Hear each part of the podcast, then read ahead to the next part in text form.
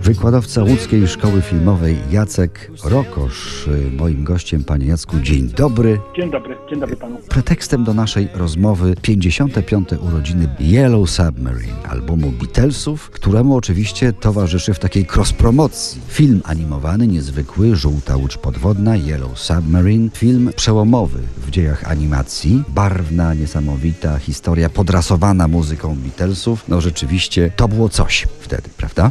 Tak, myślę, że na początku powinniśmy przypomnieć, że to nie jest film animowany dla dzieci, bo często u nas, zwłaszcza w kulturze polskiej, bo mniej na przykład azjatyckiej, ale też amerykańskiej na przykład, utożsamia się film animowany z rozrywką dla dzieci, ewentualnie dla wczesnych nastolatków. No tak, a tu niekoniecznie. Tak, tutaj natomiast ten film skierowany jest do bardziej wytrawnego widza i to na wielu poziomach. I to chyba trzeba podkreślić na samym początku, zanim w ogóle przejdziemy do opisów spraw technicznych związanych z tym filmem.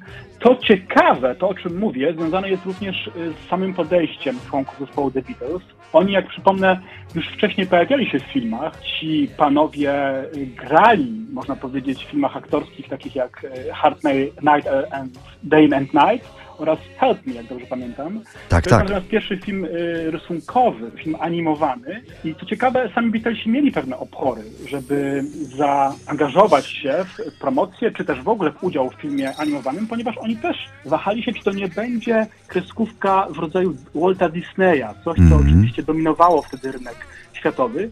Można powiedzieć, że z pomocą w sukurs przyszedł im twórca, i nie chodzi mi nawet o reżysera, którym jest George Dunning, to jest reżyser pochodzenia kanadyjskiego, tak. Równie ważny, jeśli nie ważniejszy w kontekście tego, jak my dzisiaj odbieramy ten film, jest reżyser artystyczny tego filmu, ktoś, kto tak naprawdę stworzył estetykę i plastykę tego filmu, czyli Heinz Edelmann. To jest grafik pochodzenia niemieckiego, który, co ciekawe, i teraz będzie cytat, proszę się nie obrazić, powiedział: ja nienawidzę filmów Walta Disneya. I chciał zrobić coś zupełnie innego. Zresztą, co ciekawe, jak już mówimy o tym, o tej nienawiści zwerbalizowanej przez Edelmana, on sobie pozwolił na taką małą kpinę z Disneya, projektując postaci sinych smutasów. Otóż armia sinych smutasów mają na głowach takie czapki, które wypisz, wymaluj, przypominają uszy myszki Mickey. Myszki Mickey tej Walta Disneya. Tylko że tutaj oczywiście to jest ubrane w trochę taki yy, kontekst niezbyt przyjemny, no bo słowo blue tutaj kojarzone jest ze smutkiem, a nawet może powiedzieć, może powiedzieć, że ze złością. Więc śne smutasy to jest żart samego Edelmana właśnie z filmów Disneya. Więc to jest, po pierwsze, to nie jest oczywisty yy, film, który moglibyśmy spokojnie puszczać małym dzieciom, chociaż oczywiście to też nie jest film, który epatuje jakimiś elementami, które można by powiedzieć, nie wiem, wzbraniałyby nas, żeby się dobrze na tym filmie bawić. Mm. Ale warte podkreślenia, że on na wielu poziomach jest inny. Ja już nawet nie chcę tutaj szukać, przynajmniej na razie, może, może będzie na to chwila i czas, jakichś jungowskich połączeń, ponieważ również można to powiedzieć o pewnej alegorii czy metaforze związanej z ym, narracją, jaka tu jest włączona w ten film. Ale biorąc pod uwagę to, że wzięli się za ten film artyści, nie studio filmowe, takie jak na przykład studio Walta Disneya, plus y, moment, w jakim znaleźli się Beatlesi, przypomnę rok sześćdziesiąty ósmy, sześćdziesiąty dziewiąty, no to jest ten okres psychodeli, jaka była y, połączona z tym, jak y, członkowie zespołu, zespołu The Beatles zaczęli myśleć o swojej muzyce. I ta psychodelia również się pojawi tutaj y, na poziomie nie tylko muzycznym, ale właśnie estetycznym w tym filmie.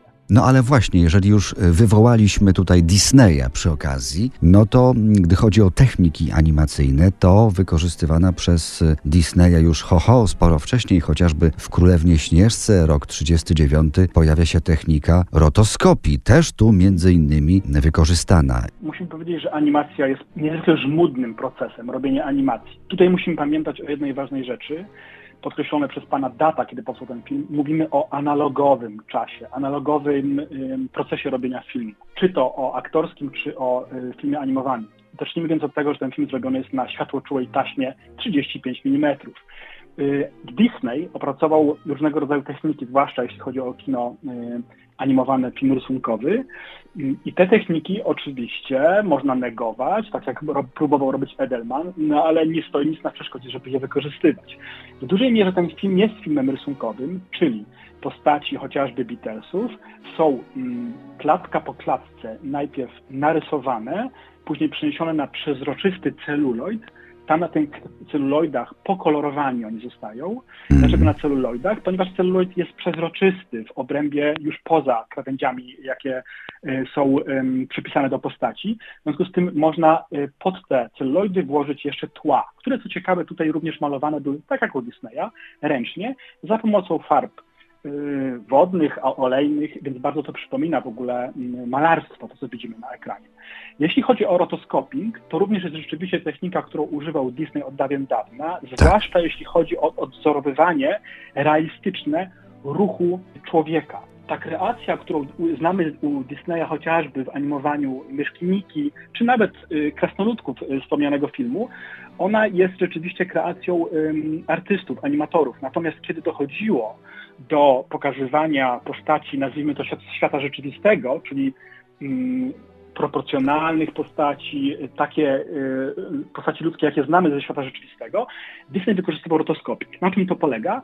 Oni zwyczajnie, zanim przystąpili do procesu animowanej animacji, brali aktorów, którzy to aktorzy odgrywali sceny. Te sceny były nagrywane również na taśmie filmowej, ale nie y, poklatkowo, tylko z szybkością dwadzieścia cztery klatki na sekundę. Ci aktorzy, co ciekawe, może dla słuchaczy będzie to ciekawe, bo to jest taka prekursorska technika trochę zarówno motion capture współczesnego, jak i green screen. Ci aktorzy byli nagrywani na tle czarnego aksamitu. Dlatego, że czarny aksamit w tym procesie analogowym nagrywania odbija światło. W związku z tym łatwiej było potem jakby w procesie fotochemicznym wyciągnąć tych aktorów z tła, tak żeby tylko móc odwzorowywać ruch, który jest potrzebny, czyli ruch postaci ludzkiej. Kiedy się nagrało takie materiały z aktorami, na pomo- za pomocą ro- reprojektora, czyli wrzucano ten obraz jakby, tak jakby dzisiaj powiedzieli, za pomocą projektora po prostu na kartkę czy też na celuloid i już animatorzy klatka po klatce odwzorowywali ten ruch. Ten ruch jest wtedy niezwykle realistyczny, może nawet czasami za realistyczny, ale rzeczywiście Edelmann, twórcy, wszyscy animatorzy, około czterdziestu głównych animatorów, którzy pracowali przy Żółtej Łodzi Podwodnej, wykorzystywali rotoskoping, ale w sposób niezwykły, bo jak powiedziałem, Disney tak akademicko trzymał się ruchu ludzkiego. On, jak możemy zauważyć, w Królewnej Śnieżce, Śnieżce jest niezwykle realistyczny, jeśli chodzi o postaci na przykład księżniczki albo księcia.